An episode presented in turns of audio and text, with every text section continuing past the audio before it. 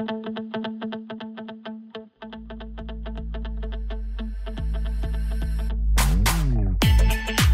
it please the listeners, my name is Rich Schoenstein, and this is Law Brief. And I am joined by my partner, divorce and family lawyer Morgan Richardson. Hello, Morgan. How are you today? I'm doing quite well, thank you. How are you? I'm great. Thanks for being here. We have not covered on this podcast yet the area of divorce and family law, so I'm interested to get into it and maybe to talk about whatever is new and exciting in your field of practice. Where do you want to begin? Okay, well, that's a tall order, but I'm ready to start. I was thinking the sort of top three trends that I've been seeing in the world of divorce and family law might be an interesting topic for you. And maybe we can just start with the first thing that I'm seeing right now, which is about custody. A lot of cases are contested custody, but more and more in Manhattan, especially, I'm seeing cases where the parties are agreeing to joint legal and physical custody of the kids and then no base child support. Let me break that down a little bit. Okay. So, joint legal and physical custody. So, these are parents who live apart and the kids go back and forth between them. Right. So custody is two things. Custody is the decision making, which is legal custody, and it's the physical custody. Where are the kids? If you say you have joint legal custody, it means you're making decisions together. If you say you have joint physical custody, it means you have an equal access schedule. So if you have both, then you have equal shared joint everything. You're having equal time with the kids, you're making decisions together that sort of thing. It does seem in the world we live in that there's more and more divorced parents cooperatively making decisions together about the kids, that that's more common than it used to be. Is that right, or am I imagining that? Uh, no, I, I think that that is actually sort of a trend that's happening, and especially where there is an equal access schedule. There has been this movement towards dads becoming more active and then, you know, joint legal decision makers and being recognized as more and more of an equal parent.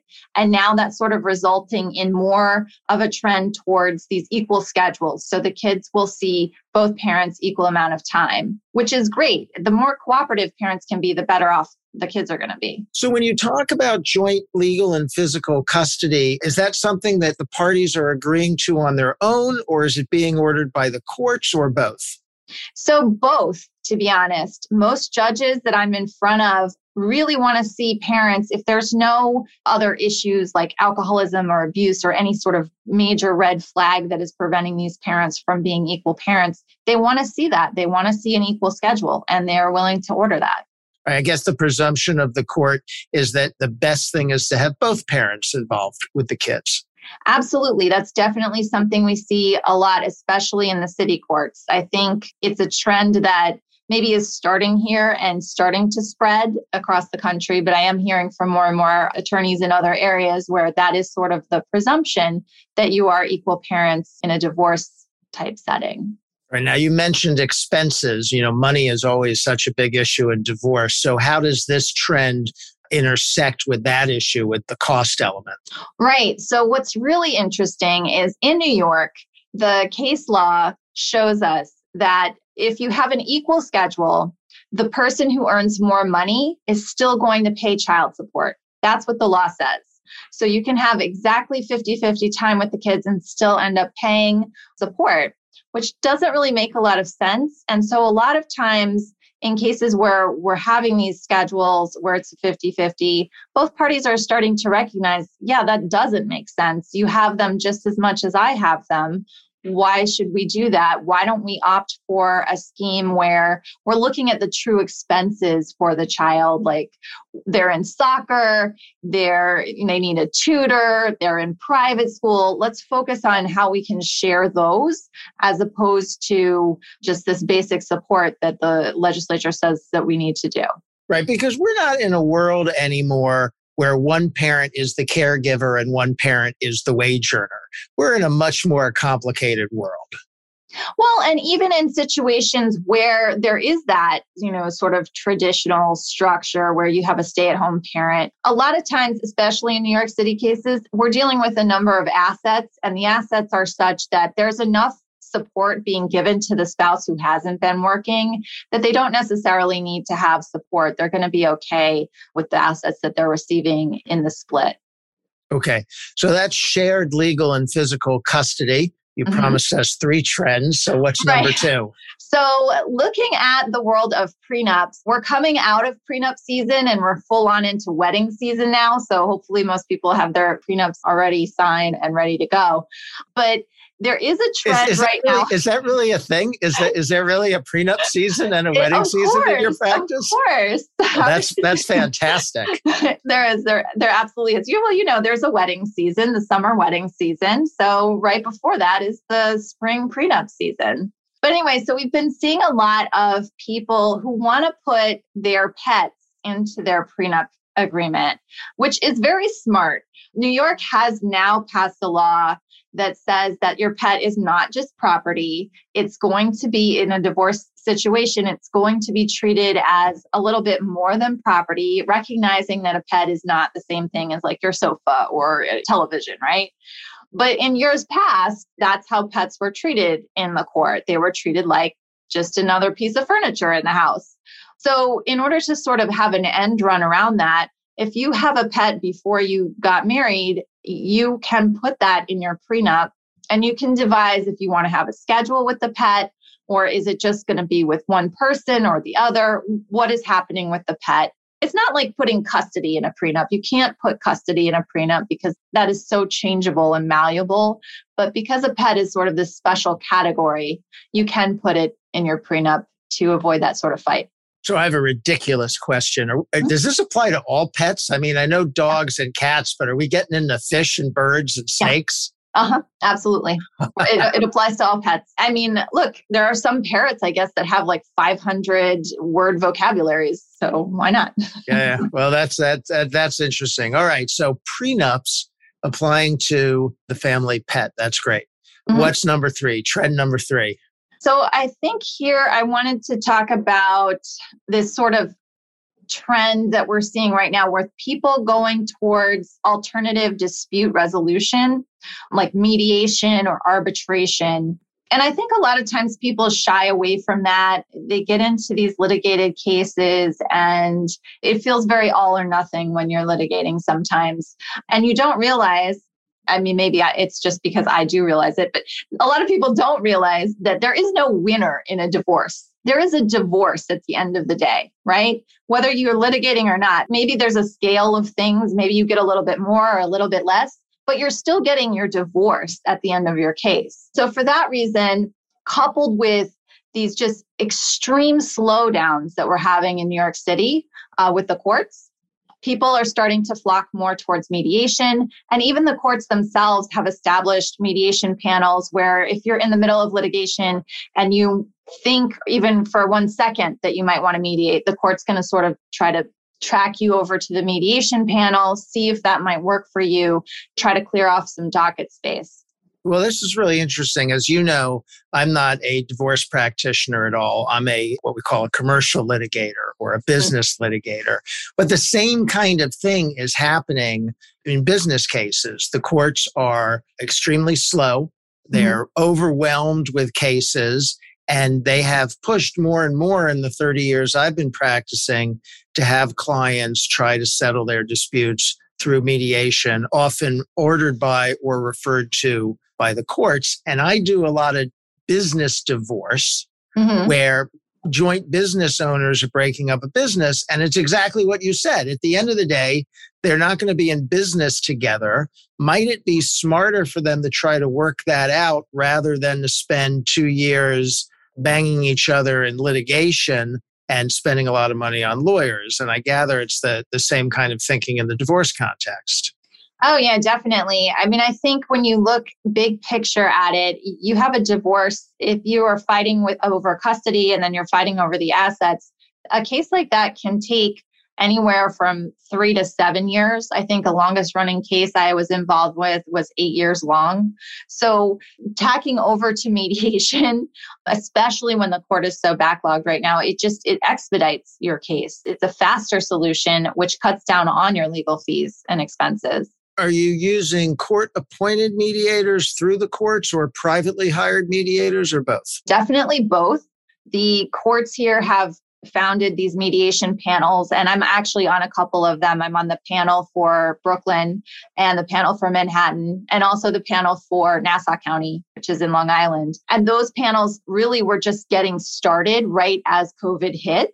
So they hadn't had a full chance to be fully developed, but the Brooklyn panel actually had been going on for a little bit longer. So it's a little bit more established. And they just welcomed a lot of mediators. They expanded their list. They have a huge roster now so that they can really try to sort cases and send them out.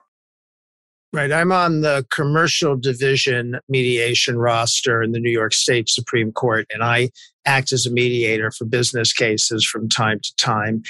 I would think in the divorce context, there would be some apprehension sometimes by the parties who, who don't want to get in a room with the other party and try to negotiate. How do you handle something like that? So that is where the magic of Zoom has come in. I know we all have our various experience with Zoom, but now you can do a mediation through Zoom and the parties don't have to be in the same physical space. And you can also do separate sessions. I have a case where we've been doing separate sessions because even on Zoom, it's been too difficult for the communication to flow well. So it just makes better sense for me to meet with them individually. And when you say a separate session, you mean you and your client and the mediator will have one meeting, and then your opponent and their lawyer and the mediator will have a completely different meeting. Yes. And the mediator will go back and forth. We call it shuttle diplomacy mm-hmm. and try to work out a deal, right? yeah they call well we call it caucusing we'll caucus with one side and then caucus with the other but yes that's essentially the, the long and the short of it one other trick i've heard people doing if they're in a session and they just really absolutely don't want to see their spouse's face they just put a little yellow sticky note over the computer screen uh, where their spouse's face is and then they don't have to see them they just have to hear them that's a pretty good that's a pretty good trick i may try that with some uh, opposing counsel i know all right well, those are really interesting, Morgan. Tell us a little bit about your practice, what it is you do for your clients. Absolutely. So, as you know, I'm a divorce and, and family law attorney, which means we handle cases that involve custody, that involve child support, spousal support, breakdown of the assets, all of those things that are ancillary to divorce. And my partner, Frank Perrone, also handles some criminal matters, especially when a divorce can turn really nasty. There are sometimes some criminal things that might happen. But all in all, we represent clients in every single uh, one of the boroughs of the city and Westchester and Nassau County, and sometimes Suffolk, in handling their divorces, handling their family law issues. All right. Well, that's great. Morgan joined our firm this year, and we're super excited to have her and Frank, both because to add that capacity to the practice of Tarter Krinsky and Drogin, and also because they turn out to be excellent people mm-hmm. and uh, a lot of fun. So good to have you on. We usually wrap up these episodes, such as they are, with a closing argument. I didn't invent that myself, I just stole it from somebody. But do you want to offer some kind of viewpoint for the listener on where we're going in the direction of divorce law? I just have two small closing arguments. The first one is custody. And I find myself saying this frequently to clients custody is only a word. At the end of the day, this is really about your relationship with your child because once they turn 18, there is no such thing as custody anymore. So if you've put your child in the middle of your case, you might be ruining that relationship. Whether you want to be able to call yourself the custodial parent or not will not make a difference. And the second point is as it pertains to assets. And really, this is for the moneyed spouses out there. I hear a lot from moneyed spouses that they fear that they're giving away too much or they're not going to be able to make this money back and it's not fair or you know what happens in the future seems scary.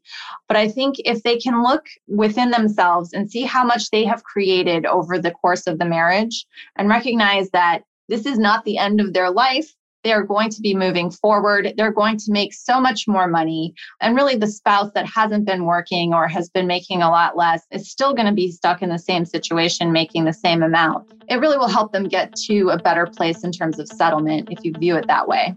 All right. Well, those are very smart and practical points from a very smart and practical lawyer. Morgan Richardson, thank you for joining us today. Thank you so much. Thank you for listening to Law Brief. Now, here's something lawyerly a disclaimer. We are not your lawyers. We do not have an attorney client relationship, and this podcast does not constitute legal advice. If you need legal advice, you should engage a lawyer of your own choosing. Tarter Krinsky and Drogin is a mid-sized full-service law firm located in New York with offices in New Jersey and Los Angeles. You can see more about us at tarterkrinsky.com. You can contact us at the email address podcast at tarterkrinsky.com. You can also find us on Twitter and Instagram at, at Lawbrief Podcast. And you can find me on Twitter and Instagram under the handle at Lawful Riches. I know it's a little bit silly, but at least you don't have to spell Schoenstein. You can subscribe to this podcast on iTunes or Spotify or wherever you listen to podcasts. Please rate and review us. I'm Rich Schoenstein, and we are adjourned.